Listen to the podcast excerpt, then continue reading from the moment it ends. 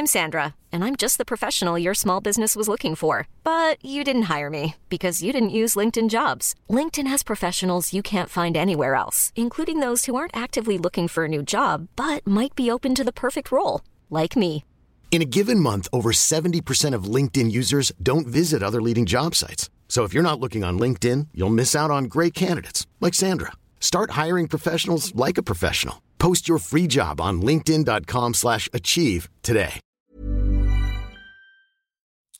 Bonjour, nous sommes les gentilshommes. Salut Connie, salut Dan. Yo. Salut Pascal, salut Dan. Et bienvenue, euh, chères auditrices et auditeurs, dans le nouvel épisode des gentilshommes, le podcast qui s'interroge sur les questions hommes-femmes. hein. donc, on est une bande de copains et, euh, et plutôt que de se poser des questions entre nous euh, sur les relations, on, a une invitée à chaque épisode, euh, une invitée différente, et on lui pose des questions. comme ça, bah, on est, on est plus nombreux à écouter les réponses et, et ça fait un épisode sympa à écouter régulièrement sur le podcast. Vous êtes de plus en plus nombreux à nous écouter, à nous suivre sur www.lesgentilhommes.fr. On vous remercie.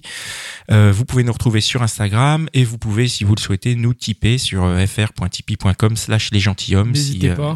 voilà, il y a pas, y a, y a- nous, ça nous permet de grossir, de communiquer et euh, à terme, ça nous permettra de voyager pour aller euh, vous interroger partout où vous, Pour aller dans d'autres en pays France. aussi. Aussi, oui, oui, on a, on a des prévus des enregistrements à Las Vegas, hein, c'est ça? Exactement. voilà, Vegas. Et puis on parlait aussi de, des îles, non Euh, Oui, oui, les, oui, oui. La Jamaïque. Voilà, il faut aller, il faut aller interviewer là-bas. Et, euh, et aussi, si jamais vous faites partie des, des tipeurs, vous recevez l'épisode en avant-première. C'est notre, notre petite contribution. Alors, le, l'épisode d'aujourd'hui, l'invité d'aujourd'hui s'appelle Aurélie. Et c'est euh, une auteure, donc Aurélie Lévy. Salut Aurélie. Salut Aurélie. Hello. Bonjour. Et euh, ben, je vais, en fait, je vais tout simplement, euh, qui es-tu? C'est toi qui vas te présenter. Qui suis-je? Ah, euh, Je suis auteur, écrivain, réalisatrice de documentaires. Et je suis avec vous aujourd'hui parce que j'ai écrit un livre sur les hommes. J'ai fait une enquête en territoire masculin qui s'appelle Le 21e homme. Euh, et voilà, en fait, L'idée du livre est partie d'une question. En fait, depuis quelque temps, on parle beaucoup de la masculinité toxique et les deux sexes sem- semblent un peu jouer contre. Et je m'interrogeais sur euh, la façon dont les hommes vivaient cette remise en question de leurs valeurs. Et aussi, qu'attendre d'un homme aujourd'hui? C'était une question que beaucoup de femmes me posaient autour de moi et que je me posais moi-même étant divorcée à 42 ans euh, et aspirant à partager ma vie avec un homme. J'avais un peu cette interrogation. Et donc, je me suis lancée dans une, dans une enquête aux quatre coins de la France et j'ai interrogé des hommes entre 35 et 55 ans qui avaient en commun de... D'abord, 35-55 ans, c'est intéressant pour moi parce que ça voulait dire qu'ils ont qu'ils avaient connu des échecs comme comme des réussites et qu'ils avaient un petit peu de recul sur leur vie d'homme. Euh, je les ai choisis dans des milieux socioculturels très différents. J'en ai rencontré une cinquantaine. J'en ai choisi 20 pour le livre. Donc il y a euh, l'agriculteur, le chômeur, l'homme d'affaires, l'homme politique, euh, le père au foyer, le psychologue. Enfin, j'ai ratissé large, comme on dit. Et ces hommes ont aussi en commun d'avoir fait l'expérience de la paternité. Et ça m'intéressait beaucoup de parler à des, à des pères parce que Ils la paternité. Tous pères. Ouais, en fait, excepté le premier que j'ai un peu, en fait, qui, qui est quelqu'un que j'ai croisé par hasard quand j'ai commencé à écrire le livre et je voulais le garder parce qu'il parle de la, il parle de l'adolescence, c'est-à-dire ces ados attardés qui justement font pas de mômes, etc., qui ont du mal à assumer leurs responsabilités. Je trouvais ça intéressant, je voulais absolument le placer dans le livre, donc je l'ai gardé. Mais sinon, oui, ils ont tous fait l'expérience de la paternité, ce qui, est, ce qui m'intéressait parce que la paternité a beaucoup changé et que les hommes ont, ont un rapport très différent avec leur enfant du, du, du rapport qu'ils avaient avec leur père. Et donc j'avais envie d'explorer cette question. Comment tu les as rencontrés, les hommes? Enfin, comment tu les as choisis? Parce que, enfin, et rencontrés, du coup, parce qu'on a l'impression que tu partages des trucs, enfin, que tu leur demandes des trucs hyper intimes. Ouais. Donc, on a presque l'impression que c'est des gens, enfin, alors j'ai pas lu tout le bouquin, moi j'ai lu que quelques pages que Pascal m'a envoyé. ouais. Et on a l'impression que c'est des gens que tu connais déjà. Écoute, euh, très peu, il y en a un ou deux que je connaissais déjà, euh, mais j'ai établi un rapport de confiance assez tôt avec eux. Enfin, écoutez, euh, je parle à des professionnels, on fait, on fait un peu le, le- le même métier d'une Mhm. certaine manière. Ouais. Euh, Bah oui, oui, c'est Bah vrai. oui, C'est mais nous, on les. écoutez, euh, bien écoute. Comment on caste, nous, nos, nos invités? Bah, vous, c'est un petit peu plus. Vous, c'est un peu différent, je crois, parce que les gens viennent volontairement ou délibérément, ils entendent parler de vous, etc. Moi, je suis allée vraiment les chercher. Et, et je suis assez sidérée du résultat. J'étais partie sans a priori, je suis assez sidérée du résultat parce qu'ils étaient tous très heureux de se livrer en fait. Et je sais plus avec qui j'en ai parlé. C'est avec toi, Avec moi, Connie, oui. que j'en ai parlé. Mhm. Je crois que c'est presque plus facile de se livrer à une inconnue. Euh, et, et dans leur cas, à une femme qu'ils ne connaissaient pas, que finalement, en fait, ils me disent des choses qu'ils ne racontent ni à leur psy, ni à leurs copains, ni à leur femme. Mhm. Euh, Ils t'ont dit pourquoi ils disaient pas ça euh, à leur entourage? Et pourquoi ils se sont confiés à toi sur ce coup-là? Mais alors déjà, ce qui est intéressant, C'est anonyme d'ailleurs? ouais, ouais, je les ai Donc, protégés. les il y a des, prénoms, il y a tout des ça gens, sont- il y a des gens connus dans le livre, hein. Enfin, des gens Donc, connus. tous les prénoms sont faux. euh. les prénoms sont faux. J'ai gardé le, le milieu socioculturel et la profession est très similaire. C'est-à-dire que l'homme politique est vraiment un homme politique, mais pareil, je pouvais, je- il fallait que je le protège. Euh, euh, le psychologue est vraiment psy. Enfin, je les ai. C'est très fidèle. Il y a quelques petites choses qui sont utiles parce que je veux pas les griller auprès de leurs femmes aussi. Parce qu'il y a aussi des hommes qui me parlent de leur double vie. Il y a aussi euh, des Mais questions coup- sur la- leur sexualité, l'ambivalence sexuelle. Comment est-ce que tu arrives à faire, enfin, à, à trouver un homme politique euh, qui, qui va raconter sa vie, euh, ses, enfin, si peut-être qu'il va te voir ailleurs. Comment tu, Mais ça, ça, alors, c'est quelqu'un que tu connaissais déjà ou comment La- tu le trouves ça? Tu sais, mon métier, mon, mon métier premier, j'écris, mais je suis aussi réalisatrice de documentaires, donc j'ai l'habitude quand même de, de, de- tu vois, en fait, ce qui est assez ironique dans ce bouquin, c'est que euh, la singularité de ce livre, c'est que je me positionne ni en tant que journaliste, ni en tant que, hum, psychologue ou, ou sociologue. Et donc, euh, ça me permet, moi, d'abord de partager mon ressenti. Et ensuite, euh, ça leur permet, eux, d'avoir une parole un peu plus libre. Mais je reste réalisatrice de documentaires, j'ai l'habitude, j'ai parcouru le monde, j'ai interviewé et interrogé des, des, des, des centaines, si ce n'est des milliers de personnes au cours de ma carrière. Donc j'ai un certain savoir-faire, si tu veux. Et puis, euh, d'abord en tant que femme, et puis aussi en tant que juste en tant qu'être humain, j'ai appris au fil des années à interroger, et j'en parle un tout petit peu dans le prologue du bouquin. Écouter, vraiment bien écouter. D'abord, c'est établir un rapport de confiance dans les premières secondes. On est d'accord? Je suis sûre que vous avez euh, vécu la même chose. C'est le rapport de confiance, il se crée dans les premières secondes. Et ensuite, euh, je, en fait, je ne cherchais rien. Moi, ce qui m'intéressait, c'était qu'ils aient la parole la plus libre possible. Et leurs contradictions ne me dérangeaient pas. Et parfois, je les laissais, c'est-à-dire qu'il faut pas, parfois les laisser accoucher de plusieurs contradictions pour arriver à l'essence de quelque chose. Et, parfois, ce que les gens disent s'éloigne de ce qu'ils sont ou ce qu'ils pensent être. Et ils se rendent compte eux-mêmes, après plusieurs contradictions, que- qu'ils en ont, en fait. Donc, c'est un juste, euh, c'est une subtilité. C'est écouter, comprendre, relancer, mais mais pas toujours sur le truc, finalement, sur l'information la plus choquante ou la plus euh, ou la plus politically incorrect ou la plus euh, celle qui semblerait être la plus pertinente. Il faut, voilà. Il y a une question. Euh, t'as, t'as dit que euh, t'as essayé de, ou t'es rentré sans a priori. Ouais. les- Vraiment. Ouais. Je ne cherchais rien. Moi, ce que je, Ouais. je, je ne cherchais rien. C'est Bah, tu, très cherchais, important. Ouais. tu cherchais à faire un livre quand même. Oui, mais je n'étais pas. on- je pense que objectivement, on part tous avec certains a priori, un certain bagage. Et moi, j'ai vraiment fait attention à ne pas. Euh, Qu'est-ce que tu veux dire par parce que quand même euh, t'as ton expérience. bah justement, parce que j'ai mon expérience. Euh, justement, comme euh, t'as connu des hommes avant, t'as été marié. Précisément. euh, Je suis tu- aguerrie aussi à ça. comment, comment tu fais pour t'enlever de tout préjugé Ouais. Comment tu fais pour t'enlever de tout préjugé? C'est, Ça me paraît tellement incroyable, tu vois. Enfin, euh, m'enlever de tout préjugé. Tu penses bien qu'au bout de quelques phrases, je commence à cerner un peu le personnage, je le laisse parler, je vois où ça va aller. Mais en fait, ils m'ont tous emmené ailleurs. Euh, tous, tous, tous m'ont emmené. que Tu, tu as lu, Pascal, le livre. Euh, je vous donne un. Je peux, je peux vous parler un peu des personnages pour que vous compreniez, mais il y a, il y a, il y a ce, ce type de 35 ans qui arrive et qui commence à me parler de, de son couple. Et puis je réalise très vite qu'en fait, il est dans une frustration sexuelle euh, parce que, voilà, il est Mm. déjà. euh, il- déjà, ils ne font plus l'amour au bout d'un an, et ça lui pèse énormément, il le vit très secrètement. Je, je rencontre alors un autre personnage absolument incroyable. Comme beaucoup d'hommes me parlent de double vie, de, de, de leur ambivalence sexuelle, etc., j'avais très très envie d'interroger un détective privé pour comprendre un peu. D'abord, comprendre le, la dissimulation, le secret. J'avais vraiment envie de- d'interroger quelqu'un sur, sur ce sujet. Le détective privé arrive et au bout de, de quel... assez rapidement, on m'avoue que lui-même est en pleine crise, qu'il vient d'apprendre que sa femme le trompe et qu'il a décidé de la suivre. Et donc il est bouleversé par ça.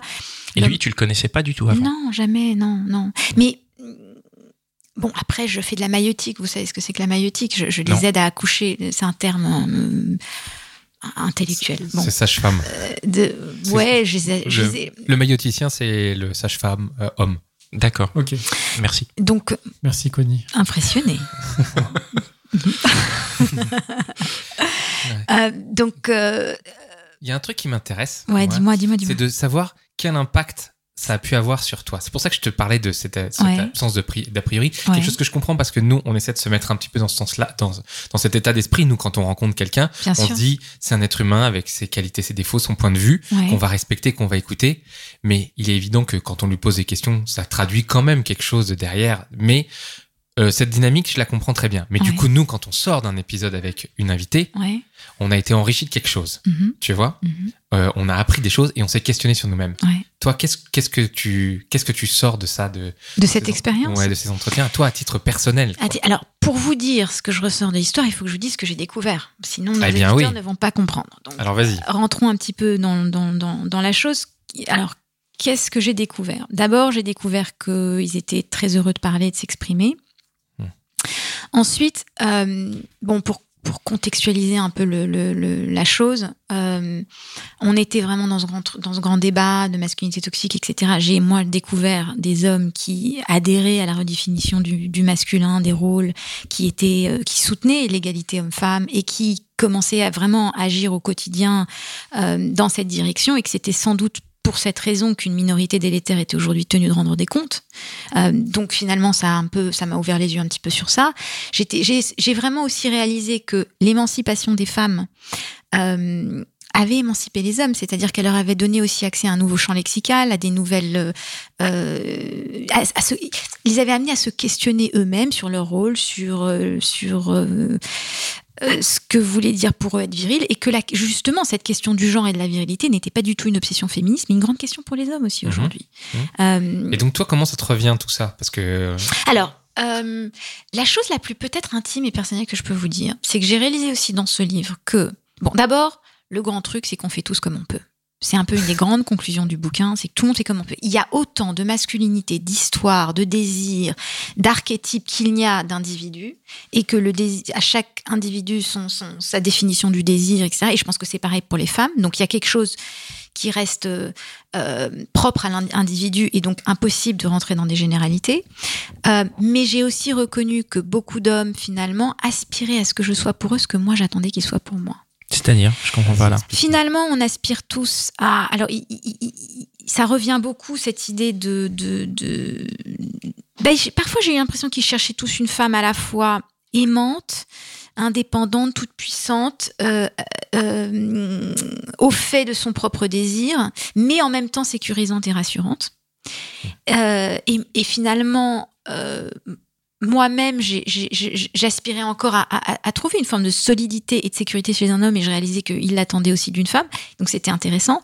Il y a la question de la vulnérabilité aussi. C'est vrai que j'avoue, j'ai été, euh, allez, pas sidérée, mais, mais étonnée, oui, de la fragilité des hommes. Je, ne m'imaginais pas combien ils avaient besoin d'être rassurés, en fait.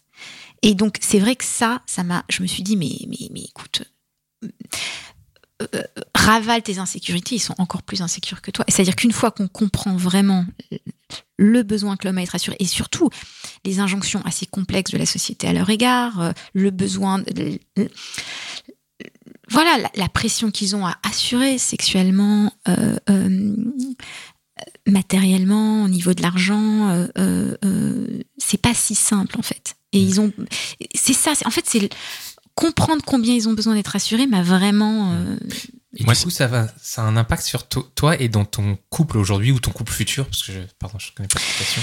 Écoute, euh, ça a confirmé des choses que je, que je soupçonnais, que je commençais à sentir, mais ça a vraiment assis ce truc. C'est-à-dire, j'ai, j'ai lâché l'affaire complètement sur, sur certaines choses. Je- C'est-à-dire, sur quoi t'as lâché l'affaire? D'abord, bon, euh, le reproche, par exemple, j'ai lâché l'affaire. Le reproche. Le, reproche, c'est, tu sais, ça ne sert à rien. Tu veux dire, toi, de reprocher Tu à ton mec quelque rien. chose Ah oui. Que tu reproches plus rien. Tu reproches plus rien. Tu dis plus. euh, Ça y est, c'est Je freestyle. ne perds plus mon temps avec le reproche. Le reproche est le meilleur moyen de braquer, euh, de braquer l'autre. Ça va dans les deux sens. hein. Mais après, on, finalement. Mais attends, ça, Mm. c'est quelque chose que tu ne savais pas avant. Mais bien sûr que je le savais, mais parfois euh, je pouvais pas m'empêcher. Là, j'ai- surtout compris que euh, bah, les- la plupart du temps, c'était c'était pas simple pour l'autre non plus, quoi. Donc euh, Celui à qui on reproche. ouais, Bien sûr, mais juste une question. Est-ce Ouais. que tu étais célibataire quand tu as fait les entretiens? Ouais, ouais. Je les ai fait sur six mois. J'ai- j'ai- Parce qu'il y a quand même une différence, non? Enfin, c'est-à-dire dans le sens où tu vas comprendre ma question, c'est est-ce que. ah, Enfin, moi, j'ai encore une fois, j'ai lu juste euh, un petit bout, mais Mhm. je me dis, est-ce qu'il n'y avait pas, toi, une. euh, Enfin, en tout cas, dans le- déjà dans le prologue, il y a Ouais. cette histoire du 21e homme qui serait éventuellement le bon, c'est ça? Non, ça c'est bon un peu, c'est un- une pirouette de mon éditeur, si tu veux. Oui, oui, mais quand même, ça veut dire que ça. Bah, le implique 21e, que- je joue sur. C'est un jeu de mots. C'est l'homme du siècle. C'est 21e le. c'est Et puis c'est aussi une manière. C'est le futur euh, homme de beaucoup de potentiellement de beaucoup de femmes. C'est aussi l'ex de beaucoup de femmes. C'est c'est le conjoint de. voilà. Mais ça veut dire que dans la. Dans le, le- le- le- en fait, tu as fait tes entretiens quand même dans à chaque fois en te positionnant comme une, enfin comme si c'était d'éventuels partenaires ou non, pas du tout? non. Alors là, c'est l'autre particularité du bouquin, c'est ça qui était absolument fascinant. C'est que on a partagé énormément, mais il y a eu absolument aucune ambivalence entre Il y a nous. pas eu de drague non, du tout. vraiment, mais pas du, Du tout. tout. Et on a beaucoup abordé le sujet de la sexualité. On en reviendra parce que je sais que nos auditrices vont avoir envie. de- Et auditeurs aussi. Euh, ça, c'est l'autre chose que j'ai découverte parce que j'ai pas fini sur ce que j'ai découvert. Le, le... Cette société hétéropatriarcale nous a quand même rabâché que la, sexualité des femmes était complexe et celle des hommes était simple. Or, je me suis rendu compte dans l'écriture de ce livre que c'est absolument faux. L'écriture de la sexualité des hommes est extrêmement complexe. Euh, euh, il parle beaucoup. On aborde plein de sujets. Il y a un psychologue qui nous parle de ses éjaculations précoces. Il y a des hommes qui se plaignent aussi du, désir impétueux de la femme et de, de devoir y répondre, ce qui n'est pas simple. Il y a aussi les, les- problèmes de panne, les problèmes de désir. Enfin, c'est vraiment pas simple. Euh, et, et- je pense qu'il souffre pas mal de, de, oui, de, de, de ce malentendu. En fait, de ce cliché qui, qui sabote un peu leur sexualité. Il y a aussi l'ambivalence sexuelle. Et puis, juste pour finir le dernier sur la sexualité, il y a aussi l'homme qui, qui me dit mais moi mon rapport au monde est extrêmement sexuel. Et ça fait pas de moi un pervers. Je, j'attaque en aucunement les aucunement les femmes ni quoi que ce soit mais ma sexualité il appelle ça sa sexualité le constitue. Et il se sent aujourd'hui un peu euh, voilà Mar- ouais, ouais, je- margin pas marginalisé mais mais pointé du doigt pour quelque chose ça. qui est finalement inhérent à, sa, à, à son à son sexe au sens mâle. Est-ce que toutes ces, euh, toutes ces découvertes, entre guillemets, et cette manière de tous ces éclairages différents sur Ouais. tous ces hommes différents, est-ce Ouais. que ça, tu les as remis en perspective avec tes, tes relations précédentes? Est-ce que tu t'es est-ce que tu as sûr, repéré des, des choses? Est-ce que tu t'es dit, euh, ouais, ça des résonnait comment? Bah, déjà le besoin d'amour quoi. Ils, ils ont ils m'ont quand même euh, tous Donc, tu- finalement Tu as compris le besoin d'amour de certains de tes ex, par exemple, ou de, enfin, non? Ouais, mais tu sais, je pense que si j'ai pu aussi avoir ces conversations avec ces hommes, c'est parce que j'ai eu déjà des conversations assez, poussées avec mes ex et que je leur parle encore et que ce dialogue continue et se perpétue. Et en fait, euh, c'est sur d'autres points que ces hommes m'ont remis en question. Euh, Il y a par exemple, une, j'ai une entrevue absolument fascinante avec un directeur de musée qui, bon, accessoirement est un homme battu, donc il parle de la violence et de l'importance de- aussi de comprendre la violence dans sa subjectivité. J'y reviendrai parce que les femmes ne sont pas seules euh, victimes de la violence. Et d'ailleurs, la violence dans l'enfance revient aussi. C'est une autre chose qui m'a beaucoup surprise dans tous ces témoignages. Euh, Il y a beaucoup beaucoup d'hommes qui ont été abusés dans leur jeunesse. euh, donc en fait, la violence, il faut vraiment faut vraiment la combattre dans l'enfance mais donc je, digresse un peu ce directeur de musée me dit mais il m'a sorti deux trois trucs qui m'ont interpellée parce que je me suis retrouvée. La première c'est que les femmes euh, bah, elles accusent toujours les hommes de pas vouloir parler de leurs sentiments etc mais elles prennent aussi beaucoup la parole et elles écoutent pas forcément Euh, et, Et puis elle sont- parle pas forcément. Dans ce que tu dis, il y a aussi des femmes qui refusent de parler. Euh, je pense à celle, je crois, du détective privé qui refuse. euh, Absolument. refuse. Toutes les femmes n'ont pas une facilité à, à- à dévoiler leurs ressentis, à y trouver les mots, à verbaliser certaines choses. Et alors, il parle aussi de, de- des histoires de, de fidélité, d'infidélité. Il y a ce grand cliché. Les, les, les, les- je sais plus ce qu'il me dit. J'ai- deux trois phrases euh, euh, dans le bouquin où il dit, euh, c'est ce truisme que, que, que euh, la fidélité, c'est bon, ça, ça plaît aux femmes quand ça, pour elles, mais elles, Quand ça les quand, arrange, quand ça les arrange, oui. D'ailleurs, c'est très intéressant, mais beaucoup d'hommes parlent beaucoup des infidélités de leurs femmes et en souffrent énormément. Le détective privé me disait qu'en 10 ans de métier, il trouve que il y a de plus en plus de femmes qui sont celles qui trompent et qui ont des doubles vies, etc. Et, et- et avec les, les- les- hommes qui restent à la maison et qui font le bon père. Enfin, ça Après, le, d'autres exemples existent aussi quand même beaucoup. mais Enfin, évidemment, et puis attention, hein, euh, euh, je, je dis pas, on ne va pas dans le monde des bisounours, il y a encore énormément de travail à faire, il y a encore beaucoup trop d'hommes qui, qui ne payent pas leur pension alimentaire, etc. On, ce livre n'est pas du tout la défense des hommes. Il leur donne simplement la, pa- la parole d'une façon extrêmement singulière et ces hommes la prennent d'une façon inédite. Euh, donc c'est ça la particularité. Je pense que ça intéressera beaucoup d'hommes comme de femmes. euh, voilà. Justement, d'ailleurs, c'est un livre qui est pour les deux. Enfin, Ah, vraiment aux deux. Ouais, bien sûr. Qui, et, et qui, j'espère, apaisera un petit peu et, et, et, et touchera aussi. C'est très émouvant parce que même ces hommes sont loin d'être parfaits, ils reconnaissent certaines choses, mais ça nous permet d'aller un tout petit peu plus loin dans le, dans le, dans la compréhension de, de, de, de certaines de leurs attitudes et de leurs, euh, euh, je sais pas comment dire, de, de, de leurs problématiques. Quoi. Vas-y, Pascal. Vas-y, Pascal. Ah, c'est t'as vu C'est- Non, non, mais je. Bon, Ah, bah alors, euh, je- non, je fais. Parce que Euh, ne, parlait- pensez pas que je ne vais pas retourner les questions contre vous. Là, je suis très très curieuse. Bah, L'épisode est fini là. C'est déjà fini. Voilà, merci beaucoup. Merci. euh, Merci aux Aurélie, tipeurs. Top. Alors la question, la question de la cohabitation alors se pose. Euh, Ouais. je- Vas-y si tu veux. je vais plutôt y aller et on y revient après puisque moi du coup je voulais demander puisque tu en interrogeant tous ces hommes Ouais. t'as jamais eu envie d'avoir aussi le coup de sonnette de leurs femmes de savoir un peu ce qu'elles en disaient ce que Bah, évidemment, d'ailleurs, dans le prologue du, du livre, je dis attention à tous ceux qui vont lire de ce, ce livre. Il y a la- la- on peut tout de suite se dire, ok, c'est bien gentil tout ça, mais j'aimerais bien entendre la version de la femme. Or, mais c'était pas le- l'objectif de ce livre. C'était vraiment de laisser se Peut-être raconter l'objectif d'un prochain livre. Peut-être, euh, j'ai deux, trois sujets là qui, qui, qui, qui m'intéressent. Évidemment que, que ce sera intéressant d'avoir le, le, le contre-champ. Mais Ou d'un livre des gentilshommes. Ah, en fait, vous m'avez fait venir pour que j'écrive un livre sur vous. C'est ça, en fait. Oula. Non, On pour parlait- copie ton concept. Euh, on parlait de oui la cohabitation. Ouais, alors, Euh, grand sujet. Ouais, grand sujet, la Ouais. cohabitation homme-femme. Donc du coup, tu, tu, comment toi tu l'as, t'as abordé ce sujet-là et comment il a résonné euh, pour, Ouais. pour toi avec dans ta vie et avec tes expériences? Alors, euh, bah, la cohabitation, elle est un peu, elle a été, elle était un peu malmenée aussi avant le confinement. Et moi, j'ai la sensation, mais j'ai vu que vous aviez interviewé pas mal de gens pendant le confinement. Ouais. Et donc, je suis curieuse d'avoir votre feedback là-dessus aussi. Moi, j'ai l'impression que la cohabitation va revenir un petit peu à, à- elle va revenir à la mode. Euh, je, je, je, j'ai, la sensation que j'ai trouvé qu'il y avait, il ressortait de ces témoignages qui est quand même une grande solitude chez les hommes comme chez les femmes, qui est symptomatique de l'isolement dans la société moderne en général. Euh, et puis, bon, ces hommes parlent énormément du couple, donc c'est c'est intéressant parce que c'est la vision du couple des hommes, etc. Alors, il y en a qui sont très très heureux en couple, qui se sentent euh, vraiment ancrés, ça les rassure, c'est un, c'est un, c'est un pilier pour eux et ils en tirent énormément de satisfaction, notamment quand ils arrivent, quand ils discutent bien avec leurs femmes. Euh, parce qu'il y a l'homme pipelette, hein, qui, une fois qu'il est bien avec sa femme, ça, ça, ça discute, ça s'y discute pas mal. Il y a celui qui est totalement traumatisé par une expérience douloureuse euh, et qui a des enfants parce que comme ils ont tous fait l'expérience de la paternité, il y a aussi cette question des couples, des familles recomposées, etc. Donc ils veulent, qui cherchent à tout prix une femme et qui sont pas du tout, qui veulent plus revivre sous le même toit. C'est, il y a un peu de tout en fait.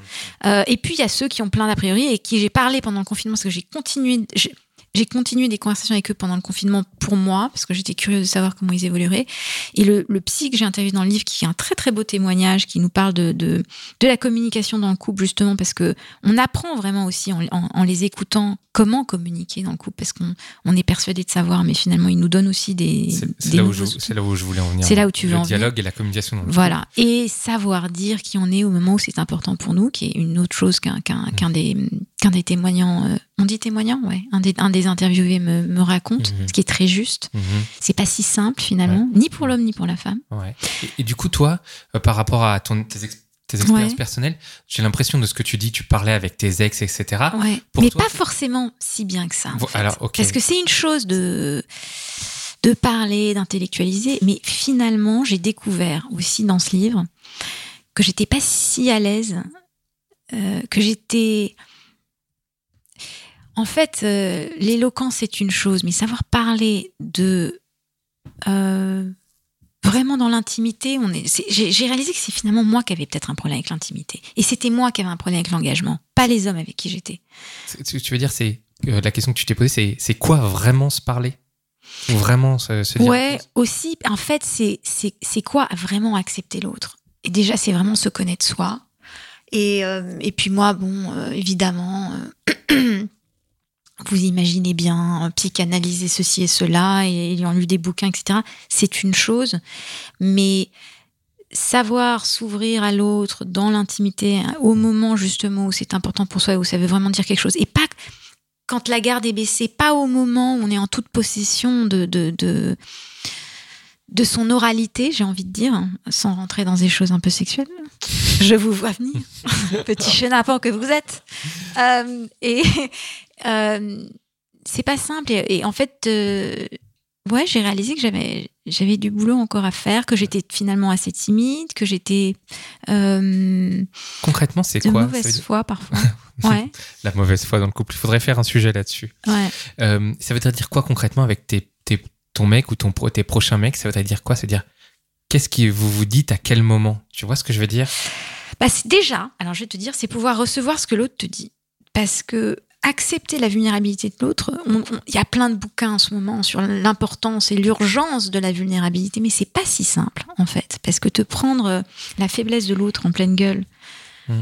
euh, Surtout si, euh, comme tu le disais, on, a, on attend de la sécurité de l'autre. Ouais, on- en fait, on est bourré d'attentes. Mais donc, déjà, savoir reconnaître ses attentes. Euh, c'est pas, on n'est pas si honnête avec soi-même sur nos attentes. Entre ce qu'on dit et ce qu'on attend vraiment, il y a tout un monde.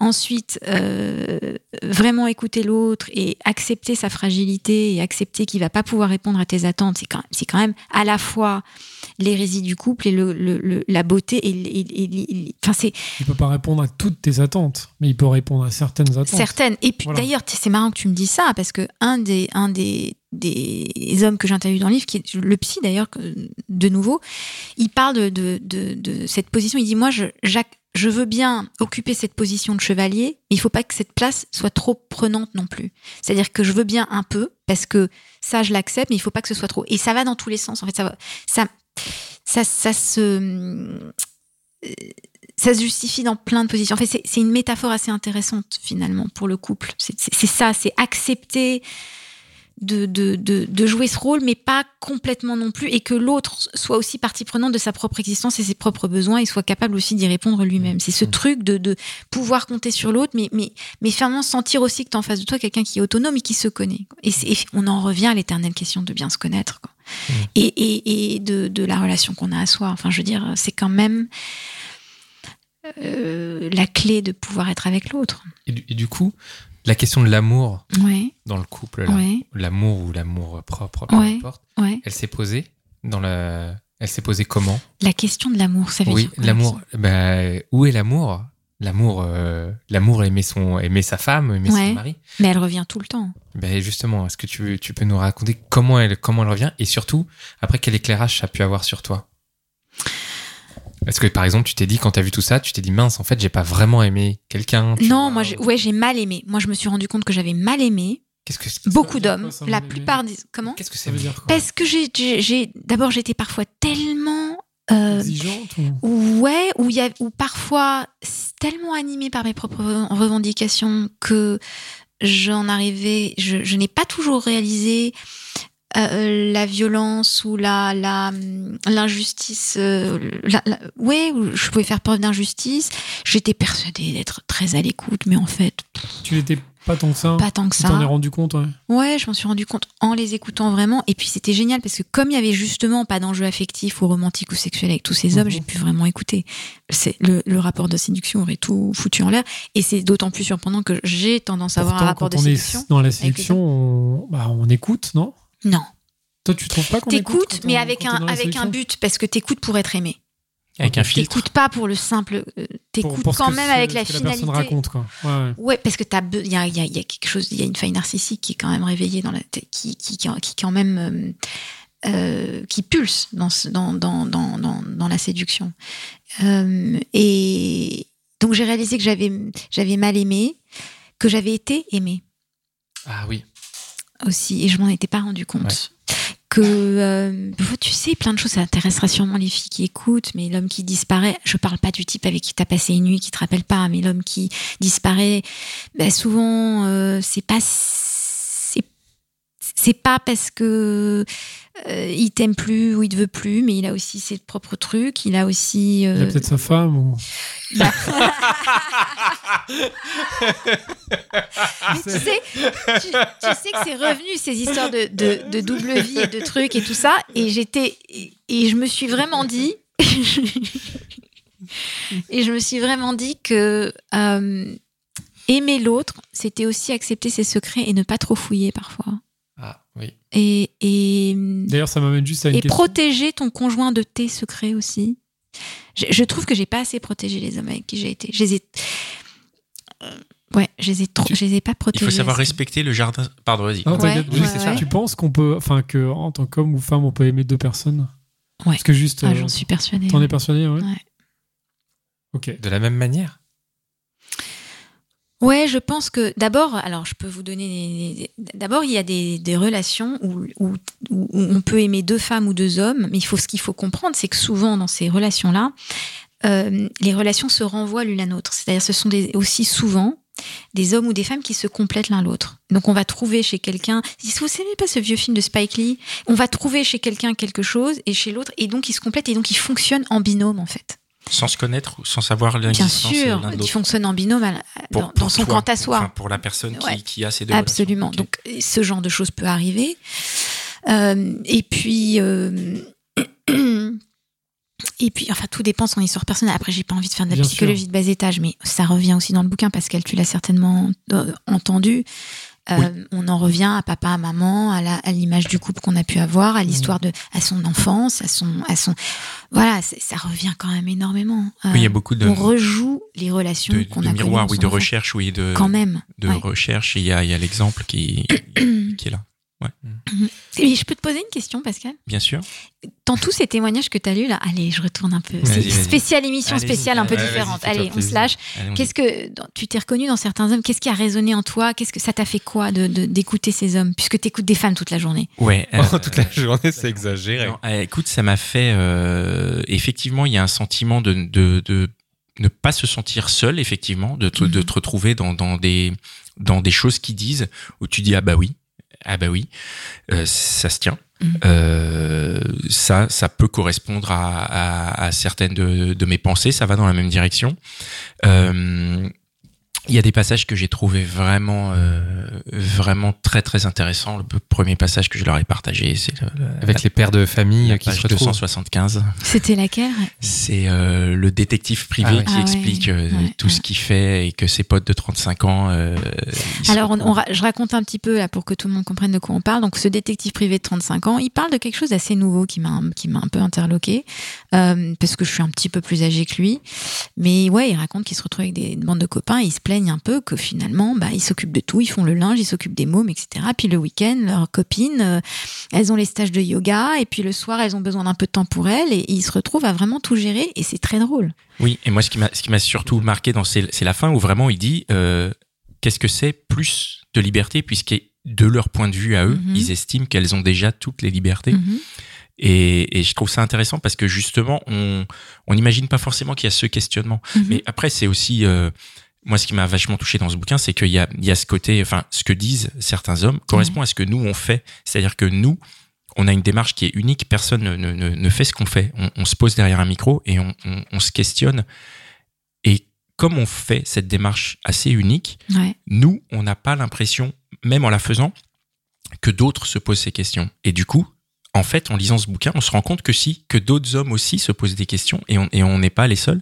Et j'ai trouvé ça assez euh, assez intéressant à ce niveau-là et, euh, et assez unique. Enfin, moi, j'ai dévoré ton livre. hein. Je l'ai trouvé vraiment. euh, Oh, merci. vraiment Ça me fait a- plaisir que tu me dises ça parce que, parce que je pense qu'au fond, ce que vraiment mon, mon objectif après avoir interviewé tous ces hommes, c'était d'abord ça, c'était de rassurer les hommes pour qu'ils ils entendent d'autres hommes finalement se disent ah c'est vrai, c'est intéressant, etc.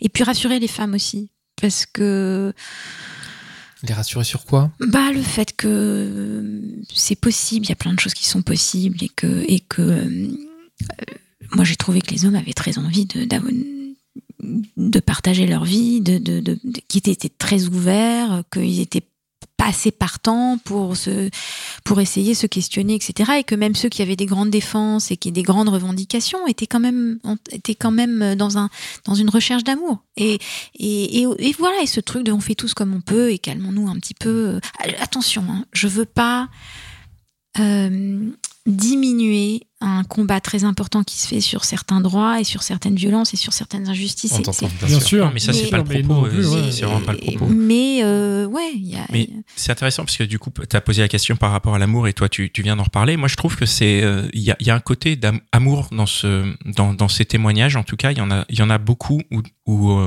as l'impression qu'à travers le témoignage qu'ils donnent, c'est une déclaration d'amour à leur femme presque. Absolument. il y a ouais. vraiment Et une déclaration de sens- souffrance aussi. Oui, c'est les deux. Mais ouais, c'est ça. Il y a vraiment D'amour des- et de souffrance. Et tu te rends compte que c'est vraiment entremêlé et que Ouais. ils souffrent de certaines situations qu'ils vivent avec des personnes qu'ils aiment profondément. Quoi. Et c'est- très touchant Ouais. de, de lire ça. Ouais, et, et euh, je pense que les femmes réaliseront aussi que, que ouais, c'est pas simple pour eux, ils essayent vraiment, que, enfin, voilà, on, on entend l'autre version, puis on en, en fait, ce qui est intéressant, c'est qu'en fait, toi, tu t'es entendu, toi, vous avez retrouvé des hommes, on retrouve, les hommes retrouvent des morts, des bribes d'eux-mêmes dans chaque témoignage d'homme, et je pense que les femmes entendent différemment parce que justement, c'est pas leur, c'est pas leur mec, c'est pas leur frère, c'est pas leur ex, et donc, elles seront un peu, certainement, elles entendront des choses euh, euh, qui sont plus difficiles à voir quand c'est devant notre nez, quoi. C'est, c'est, c'est toujours ce même principe. Euh, ouais. Très bien. Il y a des hommes très différents, toi? Enfin, t'as vu des réactions très différentes chez certains euh, qui t'ont marqué, où tu t'es dit, euh, tiens, c'est bizarre, il y a entre un homme de 35 ans et un de 55, il y a des choses quand même qui sont très différentes en termes de génération. Ou tu trouves qu'en général, il y a un espèce de panel de d'hommes du, du 21e siècle? Alors, euh, c'est une très bonne question. Écoute, je n'ai pas senti que le milieu socioculturel euh, agissait directement sur euh, l'équilibre mental ou le bonheur d'un homme. Euh, ça joue sur la façon dont il va s'exprimer et peut-être la, euh, la largesse de son vocabulaire ou la précision de sa pensée, etc. Mais ce genre de choses. Mais finalement, euh, le modèle du père est, en fait, euh, ouais, le modèle des parents joue énormément et l'amour qu'on a reçu aussi enfant. C'est-à-dire que quand tu grattes un peu euh, les, les, les parents défaillants, les grands abandons, les mères, ça, ça, ça, ça- ça va quand même euh, ternir l'avenir euh, affectif de l'homme, beaucoup plus que son milieu social euh, ou l'argent qu'il gagne. hein. Je tiens à le dire, c'est et la compréhension qu'un homme a des femmes n'est pas non plus liée euh, ni à son niveau d'éducation, ni à son. C'est c'est une autre intelligence. Tu sais à quoi il est lié? Sa compréhension des, des femmes? Oh, il est quand même lié. D'abord, sa- ouais. d'abord son, son- sa volonté de comprendre les femmes est, est- est- quand même liée à son rapport. À, là, pour le coup, je pense à son rapport à sa mère un petit peu. Bon, je rentre dans la psychologie là, mais Mm. mais euh, je pense que quand on a été aimé, on est plus volontiers. euh, on a quand même une certaine souplesse euh, à l'autre parce qu'on est, on part moins écorché vif. Donc forcément, euh, il y a une, mm, je dirais pas une perméabilité, mais il y a, y y a- ça se transvase. la communication est quand même un tout petit peu plus facile. On est moins euh, parqué sur certains a priori. Enfin voilà. Euh, Qu'est-ce que j'ai remarqué d'autre? Les âges, oui, bon, il y a quand même une petite nuance sur les âges, c'est sûr. C'est-à-dire que les 35 ans sont beaucoup beaucoup plus impliqués dans les tâches ménagères, etc. que que que les 50. Que les 50. cinquantenaires, ouais. après, l'autre truc que je voulais rebondir sur, sur, ton, sur, sur ce que tu disais, Pascal, on sent dans le bouquin aussi, pour en revenir à ce- ces, ces- hommes de 35 ans qui t'ont un peu marqué, euh, la question se pose un peu de finalement cette égalité homme-femme. On se rend compte en parlant aux hommes, euh, comme aux femmes d'ailleurs, parce que j'ai parlé à plein de femmes pendant l'écriture du livre. Est-ce que on porte pas tous un peu en ce moment tout et trop à la fois. C'est-à-dire que finalement, le fait que tout le monde euh, gère le foyer et l'éducation des enfants, et on est responsable de tout, etc., c'est vrai que il y a plus. Il y en a un qui s'occupe de ça et l'autre de ça. C'est tout le monde s'occupe de tout.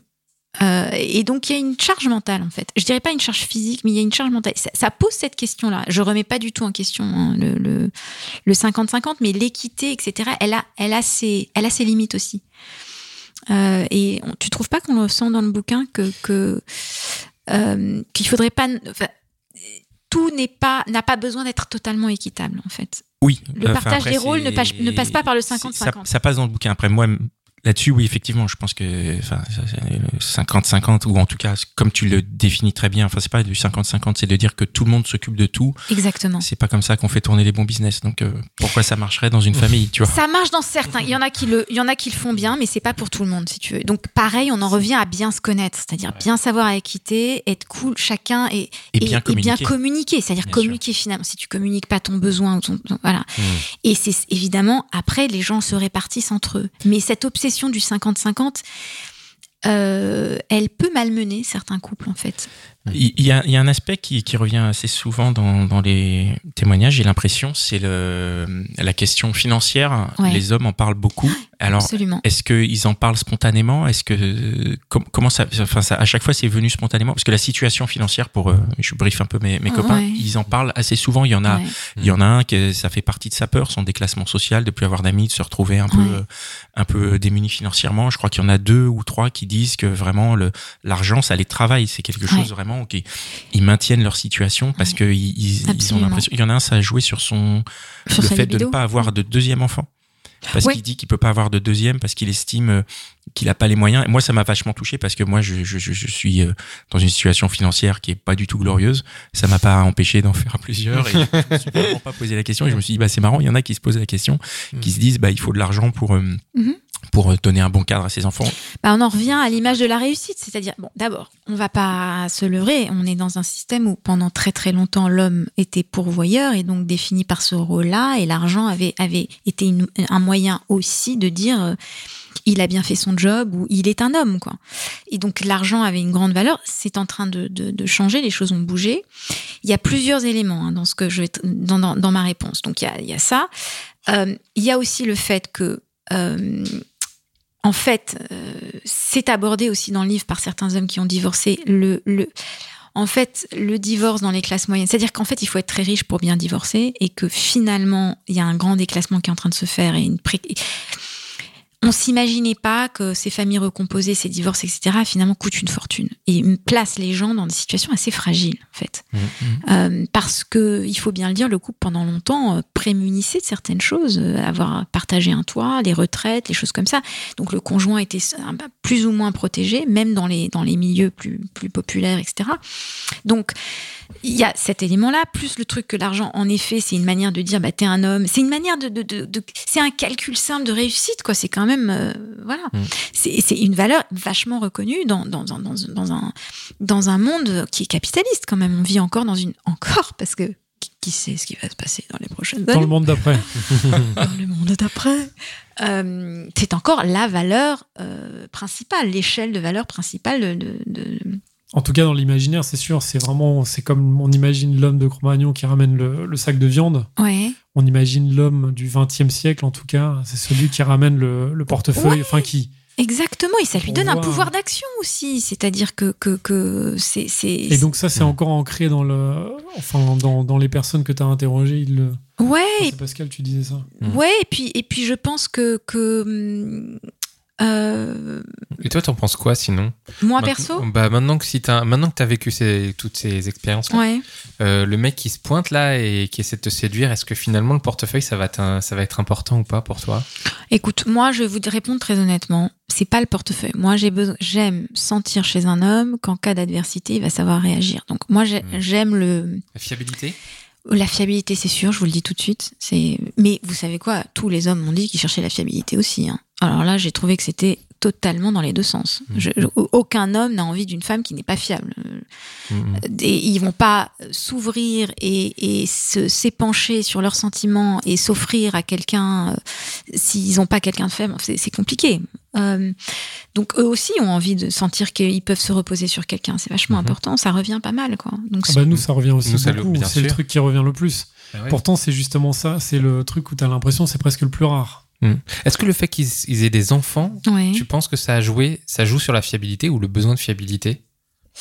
Alors, euh, c'est une très bonne question. Euh, je pense que, euh, si tu veux, le fait qu'ils ont des enfants, pour ceux qui sont divorcés et qui, qui sont, cherchent quelqu'un d'autre, euh, c'est un gros facteur, c'est sûr. C'est-à-dire que euh, ils vont.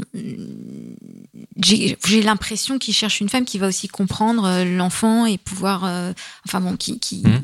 euh, se- assez responsable. Donc un, un homme célibataire avec des enfants, par exemple, euh, pourrait, Ah. pourrait être euh, plus intéressant parce qu'il il, il- Je- il aurait l'idée, on pourrait avoir l'idée qu'il est plus fiable ou pas. Euh, ça peut donner cette idée, mais c'est comme, c'est comme le, le- le- bah, oui, mais de la même manière qu'un homme qui dit toute la journée que sa femme est formidable, il plaît aux femmes. hein. Le meilleur moyen de draguer, c'est de super bien parler de sa copine euh, en public. C'est- C'était, c'est un aphrodisiaque. Mon père faisait ça tout le temps, ça marchait vachement bien. Dès qu'il rentrait, dès qu'il rentrait quelque part, ma femme et ma femme est formidable, ma femme et tout le monde disait oh mon dieu, mais il est incroyable. Enfin, c'est le premier truc. Donc bon, voilà. Petite Euh, digression intéressante, on a pris note. Ouais, ouais, ouais. Bon, très bon truc, les amis. Ouais. c'est énorme. Ouais. Ah, j'ai Donc tellement même quand t'es célibataire, quoi. J'ai tellement d'admiration pour ma femme, pour ma copine. C'est le meilleur moyen de draguer, mes chers. Euh, C'est génial. Bon, euh, si on devait faire un petit bilan de cette expérience ouais. fantastique que tu as eue, que tu offres au monde, euh, ça serait quoi? Si vraiment il y a une chose que tu peux nous transmettre sur euh, cette expérience que tu as eue. C'est, ben, ça va être très simple. C'est ce que je vous ai dit au début. On fait tous comme on peut. Vraiment. Ouais. Euh, c'est. euh, prenons le temps de nous connaître et de connaître l'autre, et on se rendra compte qu'on est beaucoup moins blessé par l'autre qu'on ne le pense, parce que la plupart du temps, l'autre fait vraiment comme il peut, avec son, son, son linge et ses casseroles et ses propres inhibitions et insécurités. Et euh, voilà, c'est ce que je dirais. C'est pas, c'est pas très sexy comme conclusion, mais c'est, C'est pas grave, on n'est pas là pour être sexy, c'est réaliste, Enfin, c'est sincère. c'est sincère. Ouais. Ouais. Oui. Et surtout, ça va à l'encontre de, de- Nous, on a rencontré beaucoup d'invités aussi qui idéalisent vachement euh, l'engagement, etc. Mhm. Et ce que tu dis là, ben, quelque part, c'est peut-être la, la, la réalité brute, tu vois. Mhm. Et donc, Ouais. euh, La réalité brute est pas sexy, mais il faut qu'on Ouais. arrête de rendre sexy des choses qui ne le sont pas, peut-être. euh, tu vois Absolument. Et, et Voilà. se rendre compte que qu'on se on se alors je vais pas dire blesse, mais euh, on s'empêche d'atteindre une forme d'intimité euh, en, oui, en ayant certaines attentes. Après, c'est bien aussi les attentes. Ce qu'il faut comprendre, c'est que le rapport humain, il est, il est, il est basé sur l'attente. Enfin, l'attente est inhérente au rapport humain et affectif.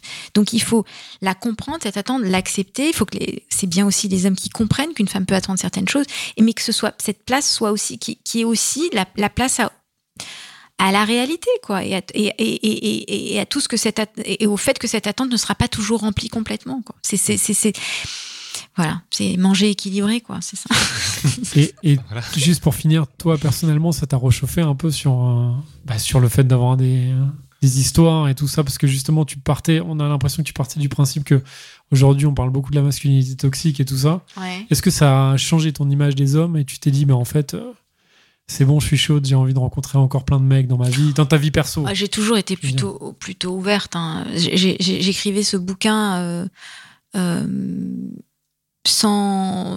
J'étais ni Sans dans le négatif, ni. ouais. Non, j'étais ni. euh, j'étais dans une période très tranquille de ma vie. Euh, donc où j'avais l'impression d'avoir vécu suffisamment d'expériences épanouissantes pour, euh, avoir un- un, regard Ouais. pas trop euh, euh,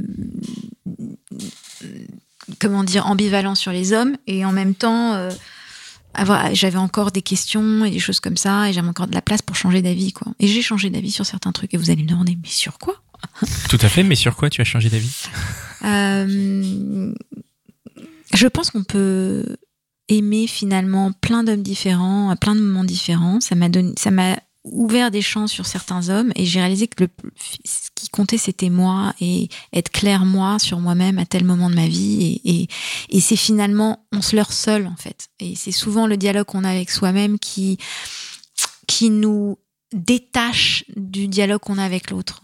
Et on se rend pas que c'est très insidieux la façon dont à un moment donné on quitte le dialogue et on va vers le monologue intérieur. Et, euh, et qu'en fait dans ce dialogue, des, en fait plein de, de relations différentes sont possibles et plein de euh, plein de scénarios en fait aussi. C'est-à-dire qu'on est perçu, on, on, se fait des, des, des scénarios dans sa tête, mais finalement on est capable de vivre. On est capable de se surprendre aussi à vivre des choses et à accepter des choses et à le type qu'on pensait allait nous briser le cœur finalement pas du tout. Euh, Celui qu'on n'a pas vu venir nous émeut totalement. Enfin bon voilà. Euh, faut- je- Ouais, l'acceptation, un peu l'ouverture à ce qui peut arriver en fait. Ouais, et puis c'est vraiment faire gaffe à ce que souvent il y a un moment où on se rend même pas compte qu'on a quitté la relation et qu'on est sur on est entre soi et soi dans un trip qui n'a plus rien à voir avec l'autre. Et c'est c'est- c'est très subtil. Ça se fait malgré nous euh, et ça peut être ça peut avoir été triggered comme on dit en anglais, ça peut avoir été déclenché par euh, une remarque que quelqu'un a faite, mais sans, sans pas, aucun mec a fait, aucune femme, a fait, mais sans, sans même savoir ce qu'il faisait, quoi. Et tout à coup, on part dans, le- on se cache derrière le rempart, et là, Qu'est-ce qu'il faut faire? Il faut, il faut tout de suite désamorcer, discuter, parler? Ouais, après, il y a des relations où c'est plus ou moins simple. C'est-à-dire qu'on rencontre aussi au cours de notre vie des gens avec qui il est plus ou moins facile. D'abord, il y a des moments où on est plus ou moins détendu, et des hommes avec qui, ou des femmes avec qui il est plus ou moins facile de communiquer. Et puis, il y a aussi, attention, hein, il y a des choses que je ne m'explique toujours pas. La chimie des corps, euh, l'aisance des... Pourquoi est-ce que tout à coup on rencontre quelqu'un et tout est simple, et pourquoi avec un c'est compliqué Il y a, il y a, un- il y a un plein de mystères encore dans les relations. Moi, j'ai, je n'ai, je, je n'ai fait que, que interroger une cinquantaine d'hommes, euh, mais, mais c'est, c'est fascinant. Enfin, c'est, c'est. Mhm. Ouais. Très bien, merci beaucoup. On a. Merci à beaucoup, vous, ça m'a fait plaisir. Ben merci, ouais, merci, ça nous a J'ai fait une très toute plaisir. petite commande. Euh, Vraiment une seconde. Ouais. On a reçu beaucoup de, de, de, de filles, et surtout entre euh, 20 et 35 ans, Ouais, qui se posaient beaucoup de questions sur les mecs qui avaient à peu près le même âge, c'est-à-dire sans enfants et tout. ouais.